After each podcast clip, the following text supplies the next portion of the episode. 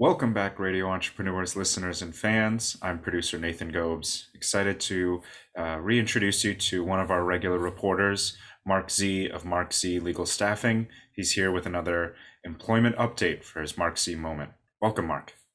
Thanks, Nathan. Great to be here and uh, talk about some relevant subjects. I know you do always have a relevant topic, and uh, this one I know relates to Uh, an issue that many employees are employers are dealing with. Why don't you tell us what you wanted to talk about? Thank you, Nathan. So as you and I were talking about, one of the things in this economy, everybody's saying the great resignation. Every a lot of employers in many areas are in many areas, not only in specialty areas and industries and everywhere around the country, are having problems with hiring good, talented people. And they're doing everything they can to hire talented people, um, increasing salaries, signing bonuses. Um, some, some employers are letting um, new employees have specially designed vacations, um, um, letting them work remotely, partially remotely, um, really design their own jobs sometimes. But what a lot of employers are not looking at, which some employers are, and I think that a, um, a magnifying glass is coming in more of retaining employees. One of the thing, uh, one of the the um, the feedback, and I said one of the things coming from the hiring the last few years of COVID is once the hiring is completed and the person is onboarded, a lot of employers just expect the person to be um, integrated to their systems, the way of doing things, their culture. And the problem is is especially with a lot of these employers um, having remote employees or letting their um, employees work full-time remote or part-time remote um, and having training coming coming in. Training is not always best when you do it from remote. And um, also the mentorship or the whole follow-up or the whole process of communication is very very difficult and so, what we want to talk about is just remind employers when you've made a considerable, considerable investment in hiring a new employee, what you want to do is retain that employee. Now, there's two types of retain, retention. One is with your new hires, obviously, once you've hired them, you want to make sure they have the training, they feel part of the process, part of the culture, um, really can start a good working relationship with their colleagues.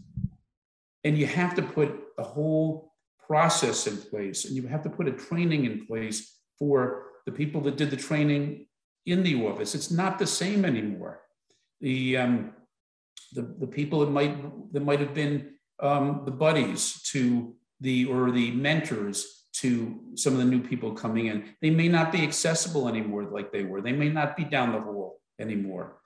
And um, um, just in terms of getting back to them, and when you're when you're new, even if you're the best em- employee that figures things out on their own, they still have questions in order to do the job. And a lot of times it's difficult to reach the key people because they're not trained yet. They don't know what happens. So what happens is you have people leaving jobs because the um, the people that reported they're reporting to are not getting back to them. They're not getting the training. They're not um, they're not learning the job. And in some cases, on the employer side, the employers feel that they should have um, um, they should have been doing a better job, and so the employers are are letting people go, or the, the employers are not doing the type of of hires. So so there's a balance. Once you've vetted somebody once you've referenced somebody, once they've gone through the whole process and they've come on, you've made an investment to bring that person there, and you want to do everything in your power to retain them. And so, again, our suggestion is one, um, try to have a design training program when the person comes in so they're oriented properly. Try to have people now, it's been two years, that understand the new model Maybe the person can come in for a, day or two, and then everything else is done remotely. But have a program where everybody is invested in, and and um, and also you want, particularly early in that stage, not just throw somebody into the deep end, but you want to help guide them. You know, have a uh, have a lifeguard there that's going to uh, help um, make sure that every step they take or every swim stroke they they um, embark on, um, they're hitting the right marks where um, they're they're happy and you're happy. Yeah. I think that's a great analogy, Marc. You know, like you said, these employers can't just assume that once the new hire signs the paperwork and you know uh, gets their password that they're all set and to, to rock and roll. Um, it's a totally different world out there than it was several years ago, where, like you said, everyone new hires had you know people down the hall they could ask. You know, they had other coworkers uh, in the lunchroom, whatever, people that they could uh, on hand that they could reach out to. Um, now it's it's much more difficult, and I think a lot of employees find that um, you know they they don't feel as comfortable reaching out, especially when they're new. You know, they don't know when it's acceptable to to uh, reach out and ask for questions. You know, is this a good question to ask? You know, things like that. So it is so helpful or so crucial to have a system and some training in place. And like you said, probably training that that may need to be updated if it hasn't been since the pandemic. Um, you know, right. a lot of a lot of companies have adopted new digital systems, uh, new ways of managing things uh, in this remote environment, and uh, these new hires need to be trained in that manner, not in not necessarily just in the old the old ways that uh, we were doing things two two and a half years ago. Correct. And Nathan, the other thing is that I also want to let our listeners know: don't forget your existing staff because you bring on people you know you've you've financially compensated a lot of these people maybe traditionally a lot more.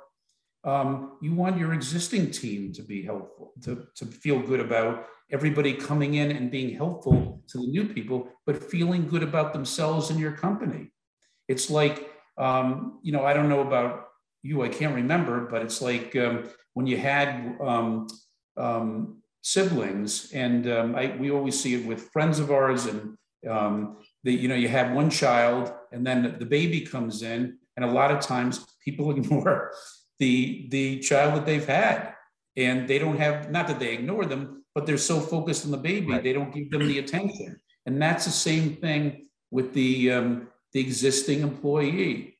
You have been very pleased with this person who's been with your company you know, you've tried to be um, um, fair with them compensation wise, responsibility, growth track wise. But all of a sudden, you're focused on the hiring because you really have these needs. But you really want to make sure that they're happy. You know, whether it's if, if you're going to give more money to somebody coming in now to do to do the role and, and handle the responsibility, what a lot of firms are doing is unilaterally they're saying, you know what, this is what salaries are right now. We want this, we want our team to be happy. And so anybody coming in, we're going to put on this new compensation. But the people that were on the old one, we want to make sure that they're fairly balanced. We want to make sure that they have the, um, the new bonus incentive package that we're giving people coming in. So they feel good that, that it's a win win win situation. That makes total sense, Marc. You know, uh, you spend all this time and, and money uh, filling these holes that you know may have filled in, in many many employers' teams, but uh, if you don't take care of the current employees that are still there, you're going to end up with more holes that have to be filled. Um, and I think you know back to what we are talking about with training. It's it, you know even though we are two years into it, it is entirely possible that some of these you know if you're ramping up a new a new uh, training program for new hires, you may want to think about the old employees too and and uh, either mandatory or not, but um, you know, have them get freshened up on on all these systems. You know, maybe people are doing what they can to to get along, but they uh, could use some some help, some communication from the team. Correct. Correct. So that's you know that's my thought process that I thought it really important to our listeners, Nathan, is just you know remember once you've done the hire, and completed the hire and you have people coming on, the process doesn't end there.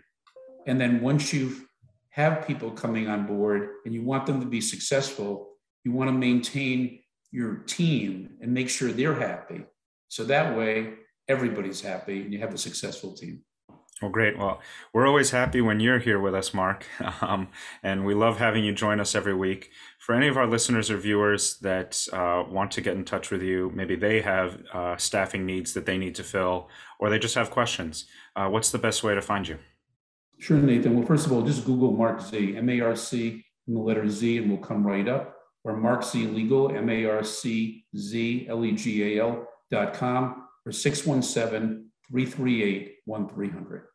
Great. And of course, you can find Marc Z on the Radio Entrepreneurs website. He's always got some uh, relevant discussion topics uh, that we're presenting there.